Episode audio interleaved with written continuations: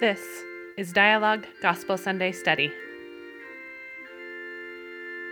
Hello, and welcome to Dialogue Gospel Study for May 22nd, 2022 with Jordan Harvey. The lesson today draws from various scriptures in Deuteronomy. I'm Rebecca de Schweinitz, hosting on behalf of the Dialogue Foundation Board. Other board members, Chris uh, Kimball and Michael Austin, are also helping out today. We are thrilled to have Jordan with us and to welcome you all. If you're new to Dialogue Gospel Study, we invite you to check out our previous lessons, which are all available as podcasts or videos and linked at dialoguejournal.com. That website also features the entire run of the journal's scholarship, poetry, essays, sermons, fiction, and art. Today's lesson will be added to that repository. We also extend an invitation to support the work and vision of dialogue. In the first issue of the journal, founder Eugene England wrote, my faith encourages my curiosity and awe. It thrusts me into relationship with all creation and encourages me to enter into dialogue. Find out about how you can help create a fund that secures the future of dialogue at givetodialogue.com. Those of you with us live on Zoom for today's lesson are welcome to post respectful and relevant comments and questions in the chat. We also invite you to share thoughts and questions if you're tuning in on Facebook Live. Jordan Harvey is a native of Las Vegas, Nevada, and a lifelong member of the Church of Jesus Christ of Latter-day Saints. He comes from a part member family with interracial parents. Jordan served in the Chile Rancagua um, uh, mission before attending Brigham Young University and teaching at the Missionary Training Center. Following college, Jordan attended the George Washington University Law School and now practices law in the Washington, D.C. area. In 2017, he co-founded the BYU Black Alumni Society and currently serves on its board of direct- directors. Jordan enjoys cooking, discussing politics, and spending time with his wife, Tanisha. Uh, and I'll just also mention that uh, Tanisha is one of our dialogue contributors. You can find a personal essay that she wrote uh, in our fall 2019 issue entitled Pioneer Day. Uh, and I also just wanted to mention a, uh, just a little bit more about the BYU Black Alumni Society. Uh, you can find out their website is uh, byubas.org.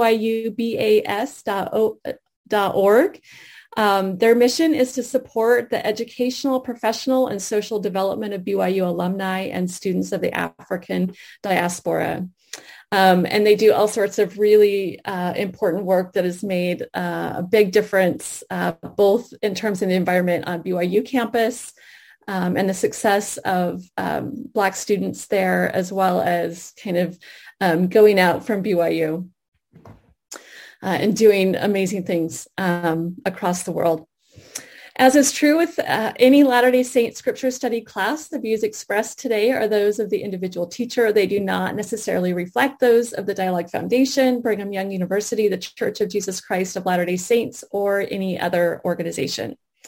Our opening prayer today will be offered by Andrew Gonzalez. Andy was born and raised in Los Angeles, California. He's the first generation Ecuadorian American who grew up in the LDS Church. Andy served in the Peru Lima North Mission and subsequently attended BYU where he majored in political science. Following college, Andy attended BYU Law and graduated in 2016. He currently works as a deputy district attorney for the Salt Lake County District Attorney's Office. In his spare time, Andy enjoys golfing, playing basketball, going to the movies, and spending time with friends and family. He's an avid Lakers fan and is looking forward to an improved 2022-23 season. Uh, lastly, Andy and Jordan became friends nearly a decade ago while they both interned for the late Senator Harry Reid in Washington, D.C. and have been close friends ever since. Later, our closing prayer will be offered by Rhea Maines, who is a neuroscience graduate from BYU. Following graduation, she established a career in wealth management. She now invests her time in her children and causes close to her heart. Rhea currently serves with Jordan in the BYU Black Alumni Society on the board of directors. She lives with her family in New York City and enjoys ballet classes, family brunch, and Formula One. Our music today, uh, both starting us out and rounding things up later, features Kirk Franklin and family performing Silver and Gold. Our dear Heavenly Father, um, we are grateful for this day um, and the chance we have to um, listened to Jordan's uh, inspired teachings uh, regarding the Old Testament and principles that we can apply in our lives today.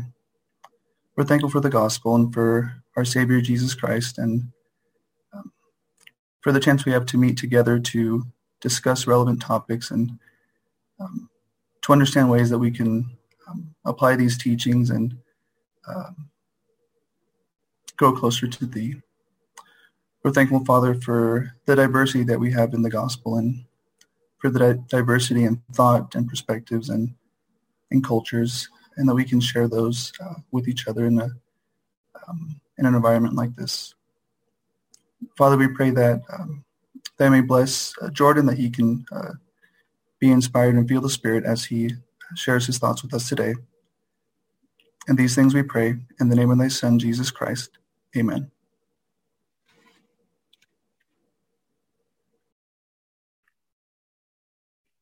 Okay. Um, I first want to say thank you to everyone uh, involved with dialogue and putting this together. Um, uh, very excited to be here and be able to share a few thoughts. Um, and I want to also thank Andy and Rhea uh, for joining and, and, offering prayers. I'm surprised Andy would even bring up basketball when, you know, he knows how it goes when we get our one-on-one going. So, right, he, he really is a Lakers fan, you know. I hope that's not recorded. That's fake. um, but yeah, thank you. Thank you for being here. Um, I um, really wanted to start with that song because it sort of goes along with um, the theme of, of what I'll be addressing today. Um, but if you haven't heard the song before, you're not familiar with Kirk Franklin, um, one of the biggest, most famous uh, gospel artists, contemporary gospel artists, uh, and the audio when it's played over video over Zoom is kind of difficult, I think, sometimes to hear. Um, but the song is called Silver and Gold, and um, as they say, sort of over and over, um, I'd rather have Jesus than silver and gold. No fame or fortune, no riches untold. I'd rather have Jesus than silver and gold. And um, as we sort of talk today about what um, what it says in Deuteronomy and, and, in other scriptures about where our priority should be and what we should be focusing on um, in this life, uh, I just thought that was a good a good place to start. Um, so let's see. Let's see if I can figure out how to share my screen. Um, okay. Did this right? Okay. Um, can you give me a thumbs up if it's showing? It says Deuteronomy. Okay. Um, so there were a lot of different parts, as you know, of the Come Follow Me for this week, and it covers a bunch of chapters. I was sort of really struck by um, thank you, Rebecca. Uh, I was really struck by Deuteronomy 15 uh, for a number of reasons. Um, but I wanted to start um, here, and hopefully this video works. It is so hard to hear the raw grief of all of these family members and employees just trying to make sense of how their lives have been ruined in just the space of a few minutes by a horrible, hateful person. To hear Fragrance just tell you that she's had to teach her children to become small and invisible in this country because you just never know when you're going to be the victim of a mass shooting. And just the raw grief that the other families are dealing with. It's all so overwhelming. And I mean, as they've said so uh, eloquently, it just feels so hopeless at times. Listen, I, I was counting in the car talking with my producer I've done 15 of these, at least the ones I could count. And we keep having the conversation about Democrats will say guns, Republicans will say mental health, and nothing will change. And I'll probably do another one this year. Family after family, having nowhere to go with their grief. We'll get into a political conversation later, but is this the way we're supposed to live? Are we destined to just keep doing this city after city? Have we just resigned that this is what we are going to be? I'm going to give it back to you. yeah, we share those sentiments, and on some days it feels like that. Thank you for playing that. Uh, uh, Michael, would you? So I'm not able to share my screen. It's right now. Perfect. Okay. So I wanted to share that for a couple of reasons as we get started. The first is um, I feel like one thing that I struggle with a lot is oftentimes the things that weigh heaviest on my soul are the things, and seem to be the only things, that are too taboo to talk about at church. Um, the things that I really need spiritual healing for um, don't get brought up, are as as the reporter mentions, somehow become political and therefore um, inappropriate for a church setting.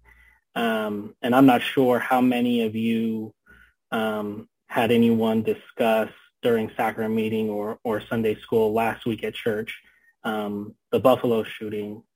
Um, I I know I didn't, um, and uh, for the years of of um, hatred and violence, race motivated and otherwise, um, I've never heard anything. Um, sometimes there will be sort of a, a vague reference to difficult things happening, or so. So I, I, guess I just wanted to share this because I think in a gospel setting um, is definitely you know the one place we should be able to talk about the things that are that are hurting us, that are um, that are testing uh, spiritually. Um, and I really appreciated his question, is this the way we're supposed to live? Um, and, you know, the answer is no. Um, and the, the way that our society has dealt with these in terms of the inaction um, is not the way that our heavenly parents want us to live and to exist in this world. It's wrong. It's not what the Savior wants um, and the inaction goes against their plan for our lives and our happiness. Um, so I just wanted to say that. Um, the second reason that I wanted to um, raise this is because um, it sort of gets at um, a little bit of Deuteronomy 15. everything that took place last week and the other um, shootings like it that are race motivated or you know they're all motivated by hate of some kind um, are you know there are many different causes of them one of the things that i thought was interesting in terms of what we're going to talk about today is that one of the primary causes is um, the effects of income inequality in a society that the more um, unequal a society is or economically the more likely it is to have this kind of violence. Um, and so I just thought that that was um, a pretty interesting tie-in. Of course, these shootings um, entail much more than just um, what's the term economic uh, desperation or or uh, income inequality and things like that. There's much more in play here, but but this does play a factor. Um, starting off with Deuteronomy 15, um, obviously here in Deuteronomy, Moses sort of laying out a series of laws for um, the Israelites to follow. This new group of people who have been liberated from bondage, embarking out on their own and not really having, as we saw from sort of like the golden calf and, you know, him having to throw down the tablets and go get more, um, this is a group that isn't steeped in a culture of religious adherence, religious observance. Um, and so sort of from that example, at the first sign of trouble when they don't know where Moses is, they're like, well, what are we used to? What have we done? let's just make a calf. That's what the, that's what they did in Egypt. And so, you know, this this lack of a spiritual foundation um, and religious uh, practice and observance, uh, Moses um, being the mouthpiece of the Lord, has to create all of that. And so um, Deuteronomy 15 is talking about one of these rules. At the end of every, every, seven years, thou shalt make a release. The footnote is a pardoning or a cancellation of debts. Um, every creditor that lend um, uh, shall release, and he shall not exact of his neighbor of his brother, because it's called the Lord release, Lord's release. Um, in verse four, uh, it says, "Save when there shall be no poor among you." The footnote there um, in the LDS scriptures that the Hebrew is better translated as "to the end that there be no needy among you." So, for the purpose of eliminating poor in your society, we have this rule about a release.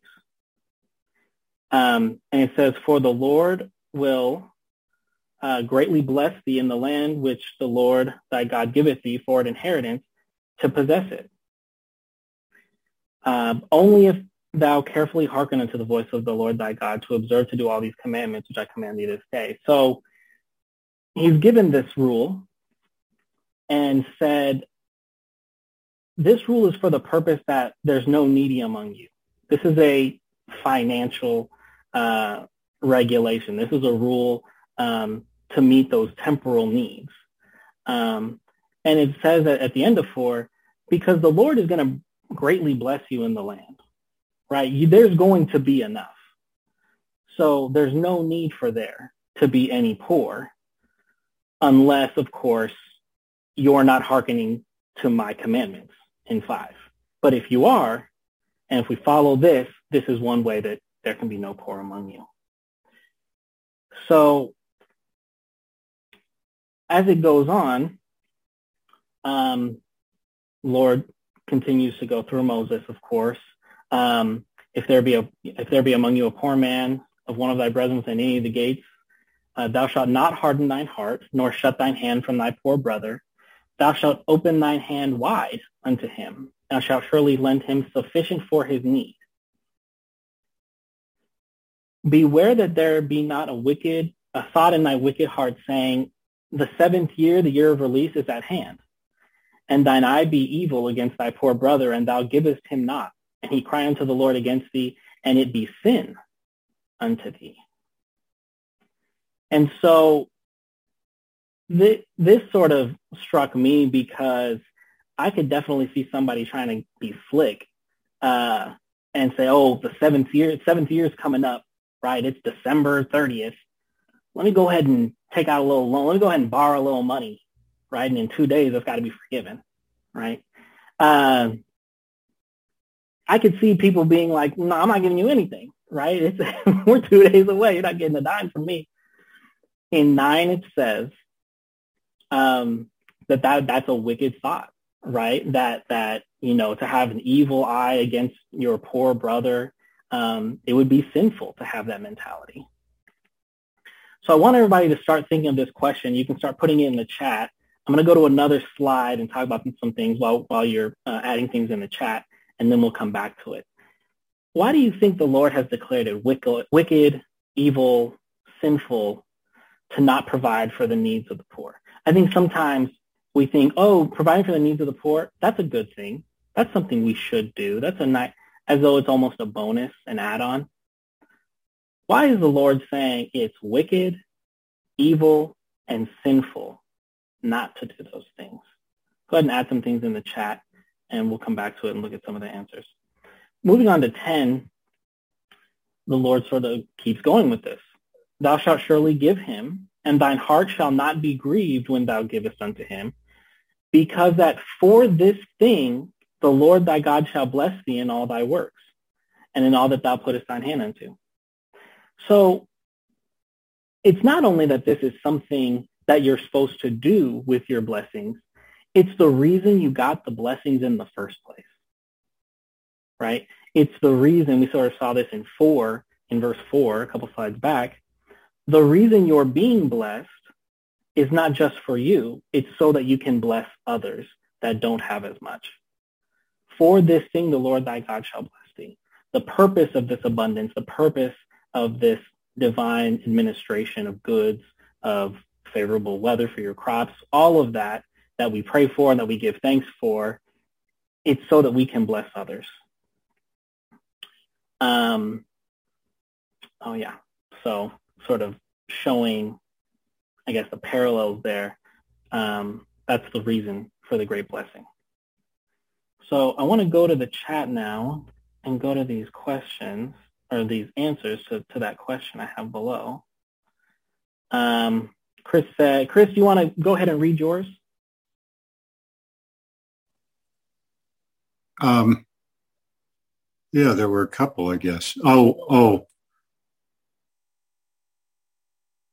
I don't think there I had an answer there, but I'll talk anyway. Um, I the, the one here that's read is pretty hard to love your neighbor without caring for them.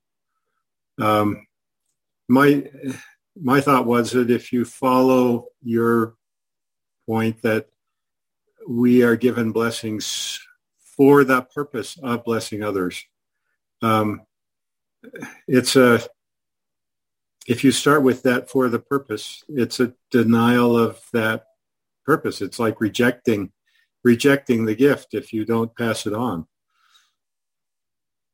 Thank you very much, Chris. I appreciate it.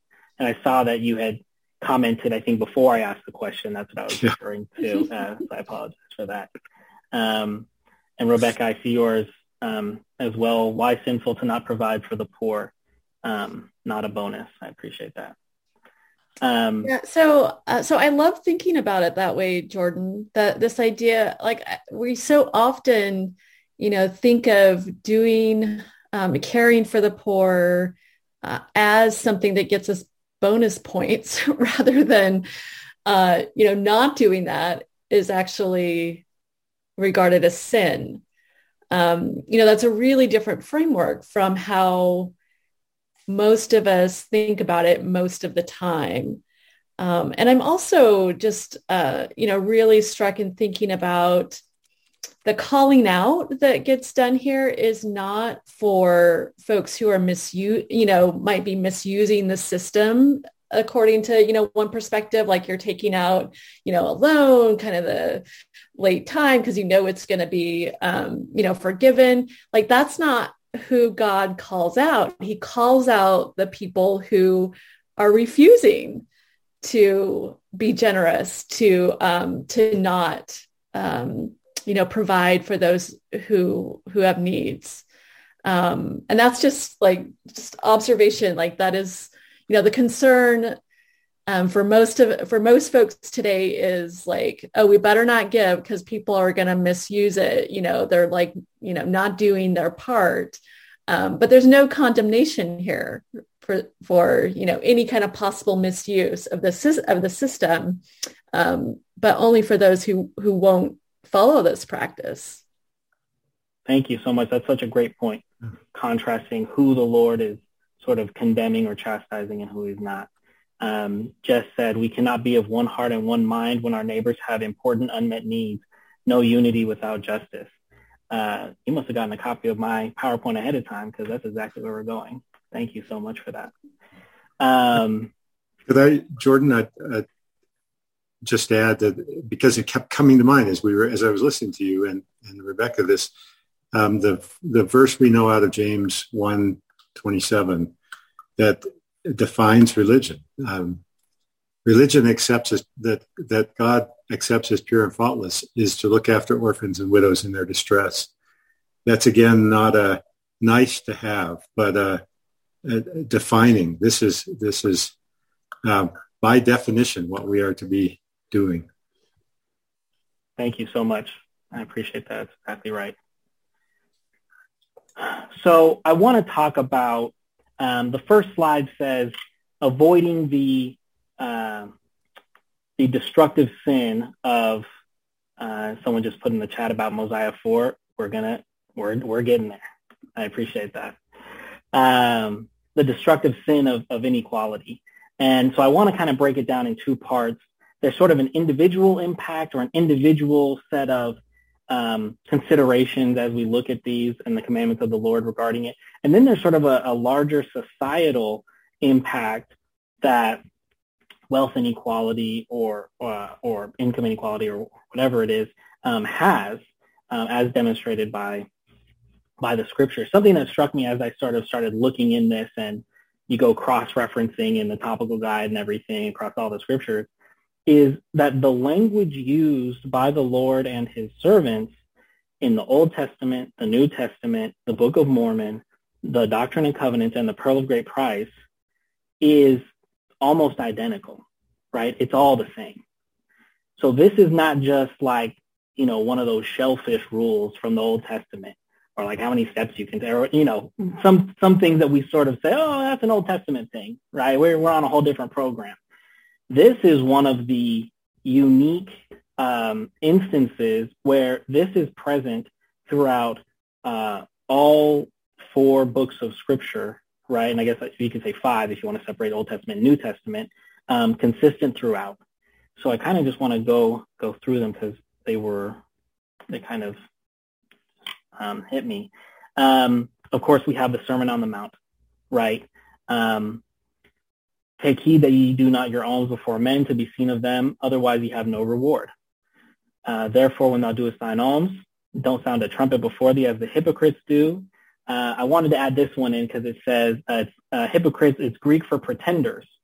Uh, a play actor, one who feigns, represents dramatically, or exaggerates a part. Um, and I thought that was so important. Um, it's just so interesting, rather, uh, that you know the folks who give in that way or for that reason um, they have the glory of men. Um, they have their reward, right? When we do our alms, don't let the left hand know what the right hand's doing. Um, do it in secret. So another question um, for folks to, to put in the chat, uh, put their answers in the chat.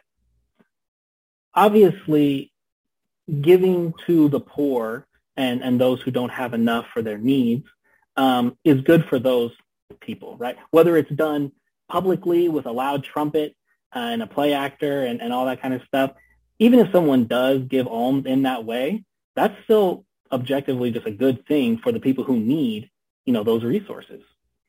And so for the Lord to focus here on the people doing the giving, he says, no, don't, don't do it like this. Do it in secret. So the purpose of that can't be for the benefit of the poor right? The purpose of saying do it in secret because it helps the poor either way. So what is what personal growth or what benefit does the Lord want us to gain by giving in secret? How does that help us? We know what the benefit of giving publicly or in secret does for those who need it. But this comes for uh, this commandment comes for us. Why does he want us to do this? How is this going to help us? The commandment doesn't come unless it's going to going to help us. So think about that. Put it in the chat. Um, going to move on and talk about um, as he continues the Sermon on the Mount, the Savior says, forgive us our debts as we forgive our debtors, kind of going back to Deuteronomy 15.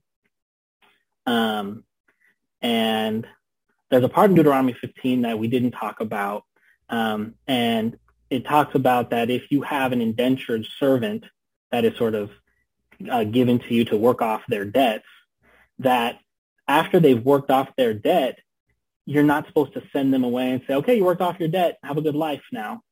You're supposed to give them meat from um, from your livestock, wheat from um, from your stores, uh, and you're supposed to leave give them something to leave with that is plentiful, basically. Um, and the Lord says at the end of saying, you know, you need to if, if this indentured servant works for you and blah blah blah, send them away, you know, with their arms full of all of this great stuff. And he says, and thou shalt remember that thou wast a bondman in the land of Egypt. You, you were all slaves in Egypt. You know what that's like. And the Lord redeemed you. Therefore, I command you to do the same to someone else who has to sell their labor, um, maybe under duress or involuntarily. Um, and it's sort of this forgive our debts as we forgive our debtors, right? The Lord liberated us. Let us not be the uh, perpetrators of economic servitude to others. Um, and I sort of thought about the parable of the unforgiving servant from Matthew 18. Um, I had a couple of slides on it, but it's like way too much. Um, so I got rid of them. Um, coming back to this question, what personal growth does the Lord want us to experience through giving in secret? Um, okay, we have one here. Uh, Andy, if, if you're still on, do you want to read um, what is said here uh, by G.F. Erickson in Deuteronomy 8? Like the, the statement that he made? Yeah, yeah, if you just want Okay, to read the chat. Yeah. Yeah. Um, so uh, G.F. Erickson stated uh, in Deuteronomy 8, the Israelites are told that the wealth and other blessings they have come from God and not their own abilities, and that their abilities come from God. That contrasts with the common belief, oops, I just got pushed, that uh, we've earned and can keep whatever we have. Do you want me to read Tanisha's too? Sure, yeah, that'd be great. Uh, Tanisha stated, "This just reminds me that our ultimate goal is to be ho- to be holy the way He is holy. The way to be holy is to be pure of heart and to give to others. That is what the Lord wants for the children of Israel and what He wants for us." Thanks, Andy. I appreciate that. And thank you for the thank you to the commenters um, for that. I agree with both of those comments. Yeah, so Um, I I love. I love thinking about um, kind of both of that, both of those thoughts. Like the goal is to be holy, right? It's not.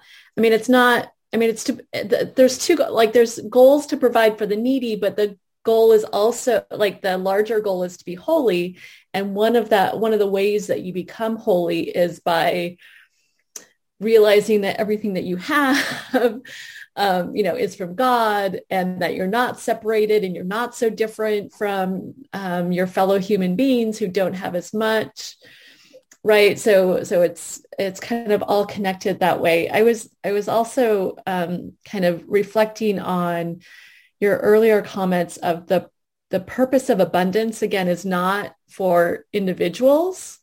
Um, and so it's, but it's for the community it's for society and i think that um, that giving in secret helps to reinforce that idea of what abundance is for right? Because if we're if we're known to be giving then there's still attention on us right? It's still about like you know me i'm giving.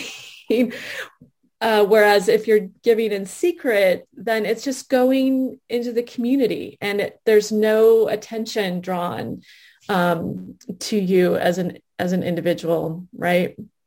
And we're really remembering like that abundance is not about us. Um, but it's that it's the purpose of that is really for the larger um, society of God's children. Absolutely. Thank you so much. Uh, Um, Jordan, a thought, a thought here. It, it occurs to me that if you start, if you listen to all this from a starting point of a prosperity gospel or a transactional gospel, it doesn't really make sense. Um, if you, but if you are forced to there, because it doesn't make sense to think in terms of uh, what I might call a relational gospel, a a gospel of relationships. Um, it does make sense. It does start making sense in that way. Um, I, you know, not for my own uh, reward, but because this is the way we, as Rebecca was saying, the way we build a community, the way we work with others and with God. Thank you. Yeah, and, and I think that ties in with with what Tanisha was saying, right? That ultimately our purpose in coming to this earth and, and of life is um, to become holy the way he is holy, to become like him. And so, you know, I think that this commandment, uh, it's almost like that scripture that talks about how we need to share our testimony with others and that both the hearer and the speaker of the testimony are both edified and rejoice together. It's, I hope that's what it says. Uh, it says something like that. Um, I think this is similar, right? That when we cultivate this attitude of love for our neighbors, as someone commented in the chat, um, you know, we give and both that, that person's temporal needs uh, are met and we are also edified spiritually. We become more sanctified like our Savior um, because we've learned that. Um, go ahead.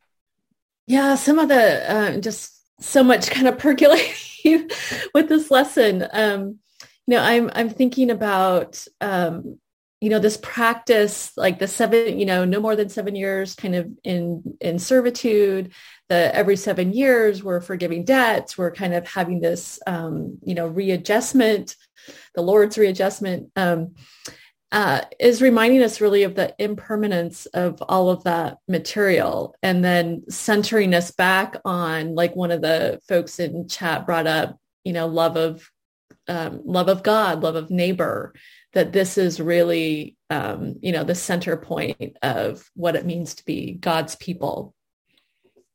Absolutely. Um, I'm looking at the time, and I don't. We definitely don't have time to go through all of Mosiah four, um, but Mosiah four, as you all know, is you know a master class in by King Benjamin in the way that we're supposed to care for one another. Um, and I just want to read a couple of verses before moving on. Um, obviously, in 16 and 17, he's talking about the beggars um, that put up their petition to um, to folks, you know, with of more means, um, and you know, uh, the folks who turned them away. Um, in 18, it says, "Behold, but I say unto you, O man, whosoever whosoever doeth this, the same hath great cause to repent." So hearkening back to what we were talking about, that to not care for the poor and needy is a sin that requires our repentance. Except he repenteth of that which he hath done, he perisheth forever, and hath no interest in the kingdom of God. For behold, are we not all beggars? Right? Almost going back to, again, Deuteronomy 15, 15, you were slaves in Egypt. You were bondsmen in Egypt. You know what that's like. I liberated you. You need to liberate others. Um, do we not all depend upon the same being, even God, for all the substance which we have?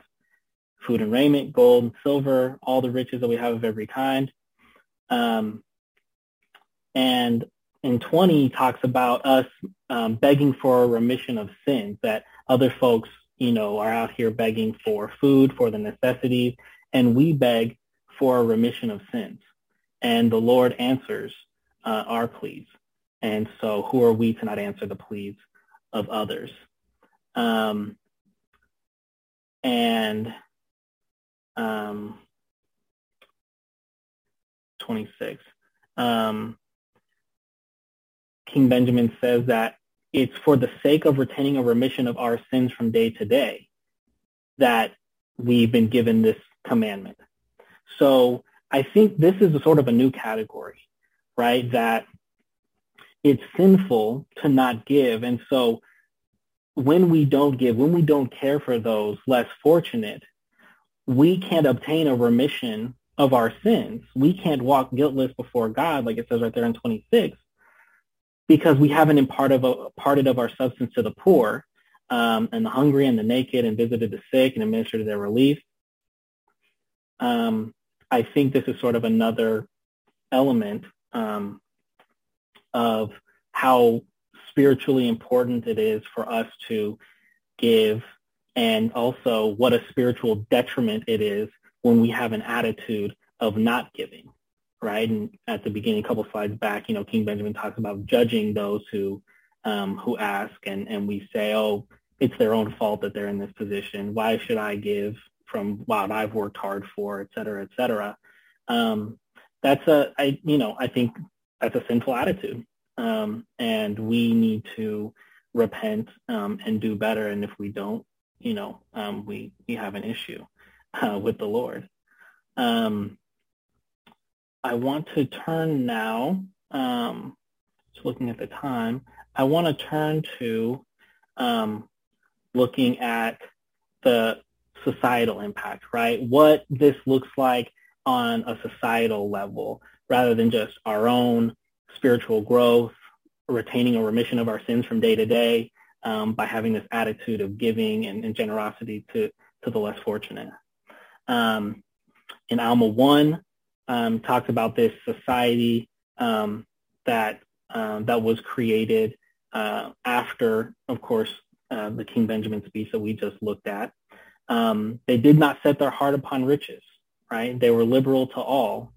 Um, in the things uh, they did not send away any who were naked, who were hungry. uh, who were athirst, who were sick, who had been nourished.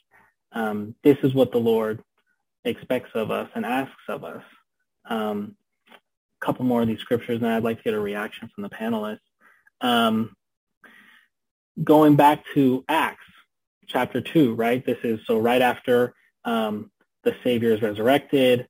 Um, he's there for 40 days, I think, um, and then he leaves, right? And now Peter's there, and he's like, oh, okay, what are we supposed to do, right? And they have the day of Pentecost, people speaking in tongues, this great spiritual uh, revival, um, awakening, and um, in that same chapter, um, as part of that revival, uh, it says that after that, and they were all sort of had this huge spiritual experience together. Um, all that believed were together. They had all things in common. Um, they sold their possessions and good uh, and good. They parted them to all men as every man had need. Um, and they met together with singleness of heart. And the footnote there for things in common, I thought it was so interesting, consecration. That once again, this isn't just a, oh wow, the day of Pentecost, that must have been great, right? That's really cool that they did that back then. Um, we believe in making covenants of consecration. Um, and that this is the goal. This is um, where we should be striving to get, and we should do things in our personal lives or on a societal or community level that bring us nearer to this goal of consecration. Um, in Doctrine and Covenants 51, the Lord actually commanded the saints in our day, uh, kind of our day, uh, to do this thing, right? Edward Partridge was the bishop, um, and uh, he was commanded to do this, right? Uh, appoint unto this people their portions, every man equal according to his family, according to his circumstances and his wants and needs. Um, and right after this slide, I want to ask for some um, for some feedback. But um, again, going to Acts 4, uh, the multitude of them that believed were of one heart and of one soul. Uh, and neither said any of them that aught of the things which he possessed. So they didn't talk about the things they have. They talked about um, who they were, who they were trying to become, who they worshiped. Um, they had all things in common. Uh, and of course, reading one heart and, and, one soul can't help but think of Moses 7, right? Um, and the Lord called his people the people of Enoch, Zion, because they were of one heart and one mind and dwelt in righteousness, and there was no poor among them. So I think what I'm trying to convey here with these like busy slides is these are not uh, coincidental things it's not that, oh, they were all united, one heart, one mind, peaceful, uh, all filled with the Holy Ghost, like it says there in 31, um, had this great spiritual society. Oh, and also as a you know, they, they also had things in common that I don't think you can have one without the other. I don't think you can be truly united because I think the natural man, natural woman the natural person within all of us, as we'll see sort of later, as long as there are those divisions and there are those haves and have-nots, you're, you're never going to have unity. And the only times that there are united, peaceful, God, I guess, Christian or Christ-living uh, civilizations in the scriptures, they all have this same feature. And it's mentioned as though trying to explain this is how we got here this is the only way this works. Um, any of the, the panelists want to join in or mention something from the chat, go ahead.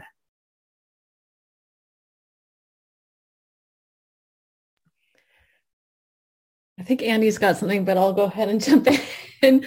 um, so, so I, I, I, you know, so, so we really get a sense of like what Zion, what unity, what love of God looks like in practice right? That and, and again like it's not coincidental. It doesn't just happen. You actually do some things that that help to get us there.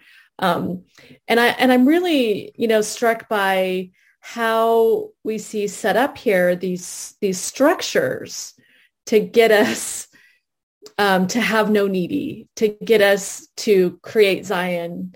Um, and that includes, you know, this forgiveness of debt, this, um, you know, generosity of heart. Um, and that's all, you know, kind of this, you know, there's that, that kind of tangible giving, but it also I think reflects in other ways of being, right? That we're willing to give ourselves and not separate ourselves off. So I'm thinking about the clip at the beginning and the the kind of pain um, um, of racial violence that you know folks some folks say you know like that's not relevant to them they you know makes all sorts of excuses but but if we're you know, living according to these rules that are being set up to create Zion, um, that there's no place for that, right? That that we really are, you know, taking on um, the needs the of of the whole community.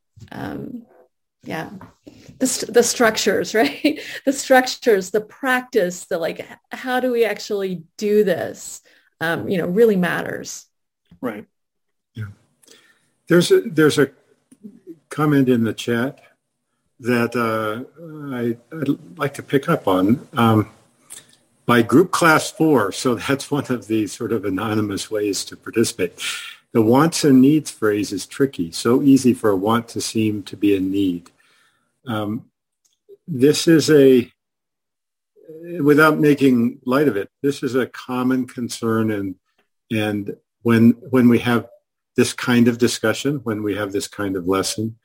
Um, and it occurs to me as I hear, especially as I read the words, um, all things in common, that um, we all have needs, but we all also have wants. And the uh, idea that all things were in common, um, I think speaks to both the wants and the needs, I mean, both the needs and the wants. And uh, um, it it is so kind of a response or a further thought in this how do we distinguish between wants and needs is that um, if i think of myself as one with um, the ability to give the ability to help um, and others as the needy then i am in the position of kind of carefully parsing things out and figuring out how much do you really need and when did that turn into a want and so I can then help the next or hold it to myself. But if I think of myself as also one of the needy who happens to be blessed in the moment, but tomorrow may be one of the needy. And so now I, now, now us and them becomes all of us. Um, that's, that's a, a further thought to, yeah, I also have needs, but I also have wants. And my wants get to count too, I think.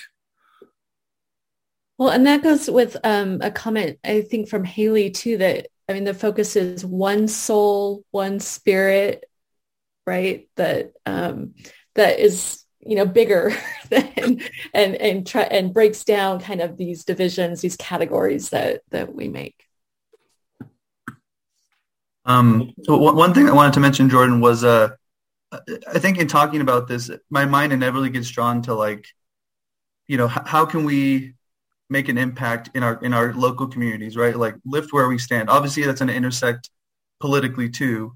Um, so I think, I mean, if my mind gets drawn to, if, if our goal is to have a society of, um, with, you know, with, frankly, like without, you know, homeless people, right? With people who who do not you know have those um, problems that we see so so prevalent in our society. Using that as an example, I think it's important to focus on within our local communities. You know, what can we do to change that? There's the individual level stuff, but there's also the broader stuff. And I mean, using Utah, right, Salt Lake County, where I live, as an example, my mind gets drawn to, you know, I want to support or, or vote for individuals who are pushing for affordable housing, funding education, um, at, at, a greater level, focusing on ways that we can truly get at poverty and, and, reduce poverty in our communities.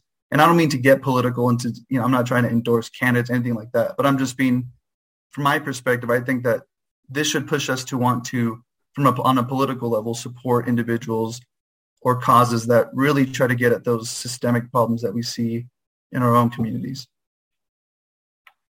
Thanks, Andy. I appreciate that. Um, I think I can figure this out.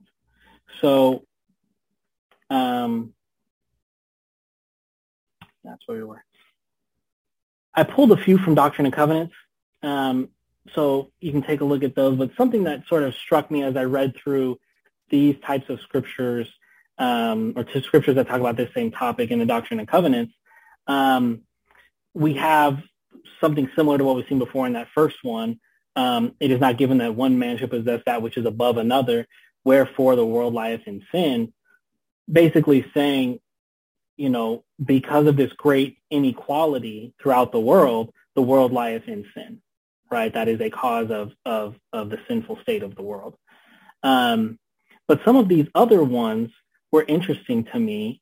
Um, in your temporal things you shall be equal and not grudgingly, otherwise the abundance of the manifestation of the Spirit shall be withheld. That now when we look as a church community or trying to approach a Zion community, um, it says here we'll, we'll never get there if we're not approaching some sort of equality in terms of temporal things, right? That when our hearts are not set on um, the things of the Lord, when we are more concerned about temporal things, um, certain manifestations of the Spirit are going to be withheld because we're we haven't earned them or we're not ready. I think not ready for them is probably the better way to say that. Um, that we as a society have not reached that level of sanctification, of uh, consecration, that we need in order to receive um, that abundance of manifestations of the Spirit. Um, similar um, down in, in 78, um, if you are not equal in earthly things, you cannot be equal in obtaining heavenly things. Um, and in, in verse 7, you must prepare yourselves um, for the place in the celestial world by doing the things which I have commanded you and required of you.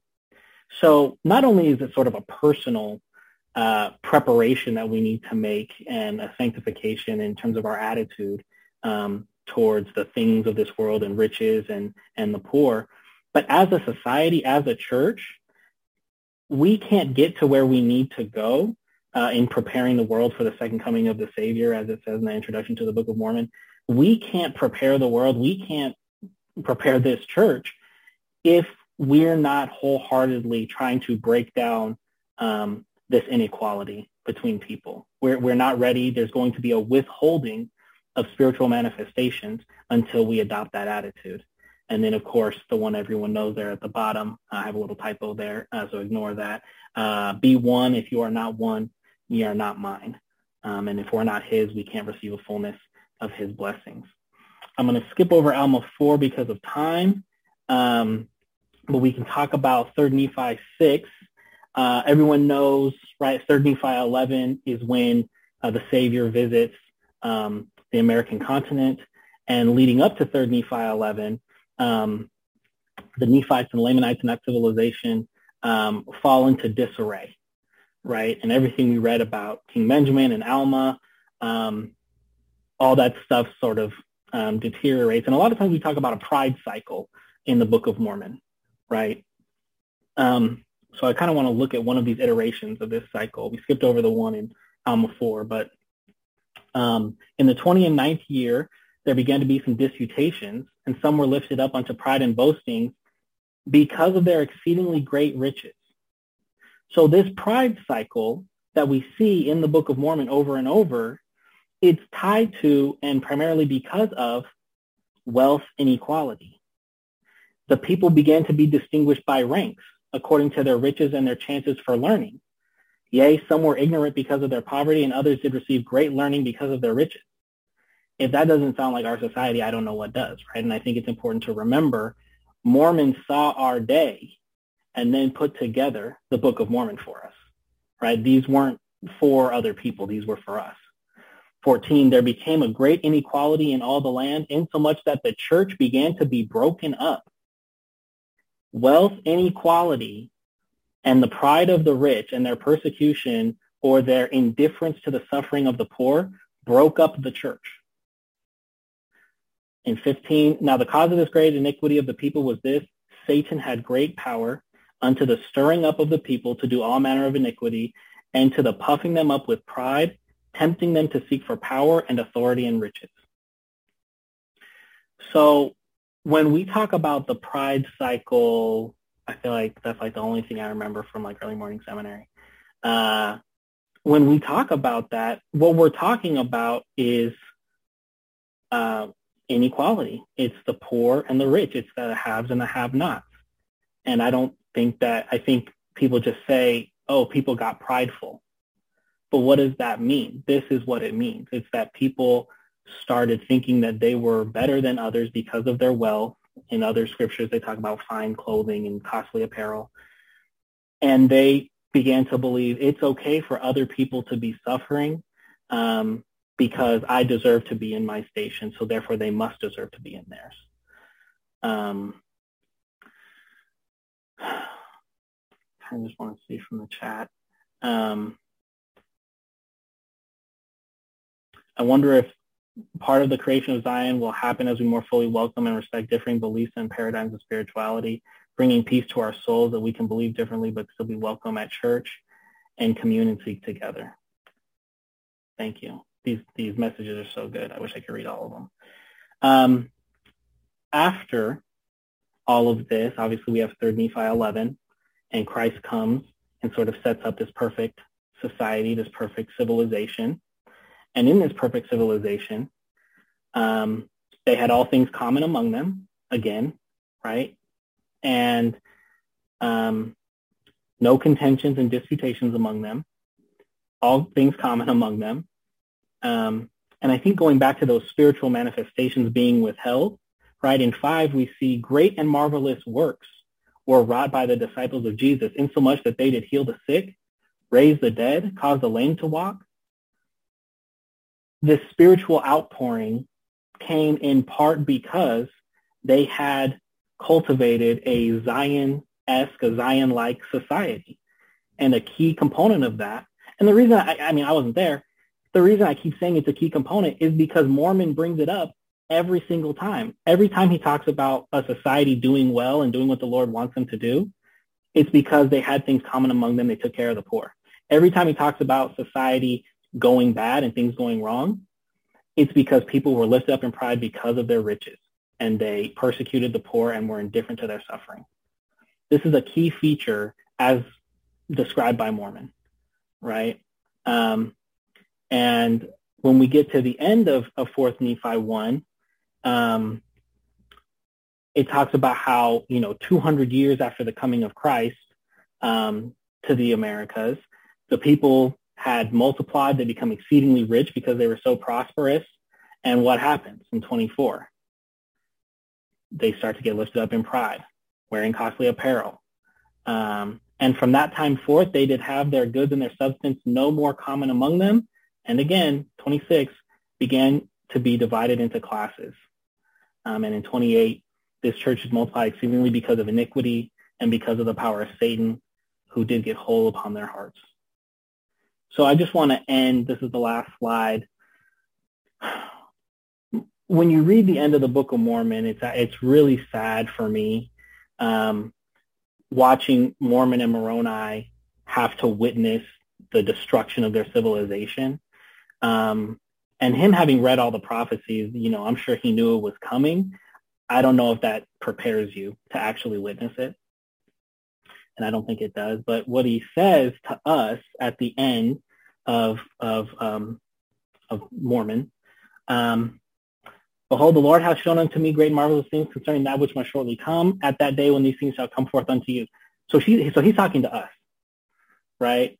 Uh, I speak unto you as if you were present. Um, if ye do, I know that ye do walk in the pride of your hearts, and there are none save a few only who do not lift themselves up in the pride of their hearts unto the wearing of very fine apparel, and being strifes, malice, persecutions. Um, For behold, ye do love money and your substance and your fine apparel, and the adorning of your churches more than ye love the poor and the needy and the sick and the afflicted. hypocrites, right? Um, he goes on, why are you ashamed to take upon you the name of Christ? Um, why do you think that greater is the value of an endless happiness than that misery which never dies because of the praise of the world? Why do you adorn yourselves in that which hath no life and yet suffer the hungry and the needy and the naked and the sick and the afflicted to pass you by and notice them not? Um, in closing, I guess I just want to say that from reading the scriptures in preparation for this, and I appreciate you in, indulging me in going over time a little bit. Um, it's the same words, it's the same phrases over and over, and Mormon makes it extremely clear in the Book of Mormon as he describes these cycles that it's not just pride in the abstract. People were just proud, just, just proud, right? Just stiff-necked. That it was a focus on and a love of money coupled with an indifference toward the poor and the suffering, uh, and sometimes even the persecution of the poor and the suffering, that destroyed that civilization. Um, and that was, as he says over and over, the power of Satan getting hold of the hearts of the people. But every time that the Spirit was with them, that they were able to work these miracles, that, that the hand of the Lord was present in their lives, it's because they actually cared about everyone in their society to create a Zion society where things were common among them and where no one went away hungry, went away naked, went away thirsty, um, and they cared for all of God's children. Um, are there any comments? I know we're over. Are there any comments from any of the panelists about anything? I'd really appreciate it.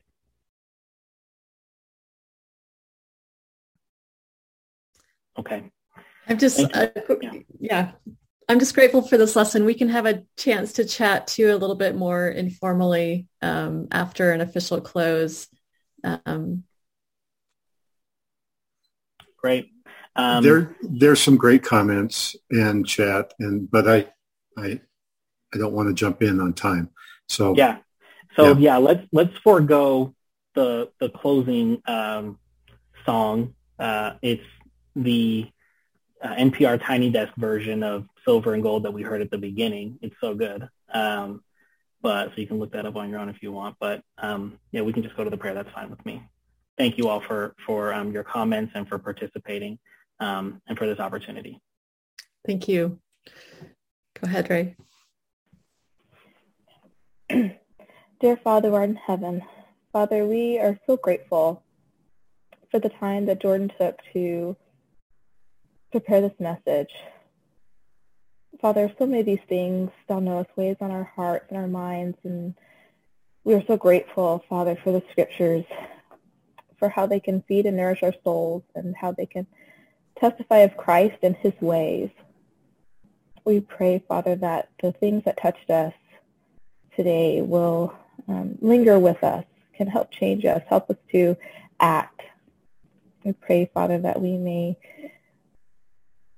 choose to serve, choose to love, choose to be more like thy son and to care for thy children here on earth and to seek to live um, in a more common way. We are grateful, Father, for this opportunity we all have to get together and to feast upon the words and to praise thee and seek to become more like thee. And we ask thee, Father, to help us to go our, our own ways enriched. And we say this in the name of Jesus Christ. Amen. Amen. Amen. Thanks, Rhea. You've been listening to the Dialogue Gospel Sunday Study. Find more of our podcasts at dialoguejournal.com slash podcasts. Dialogue Podcast Network.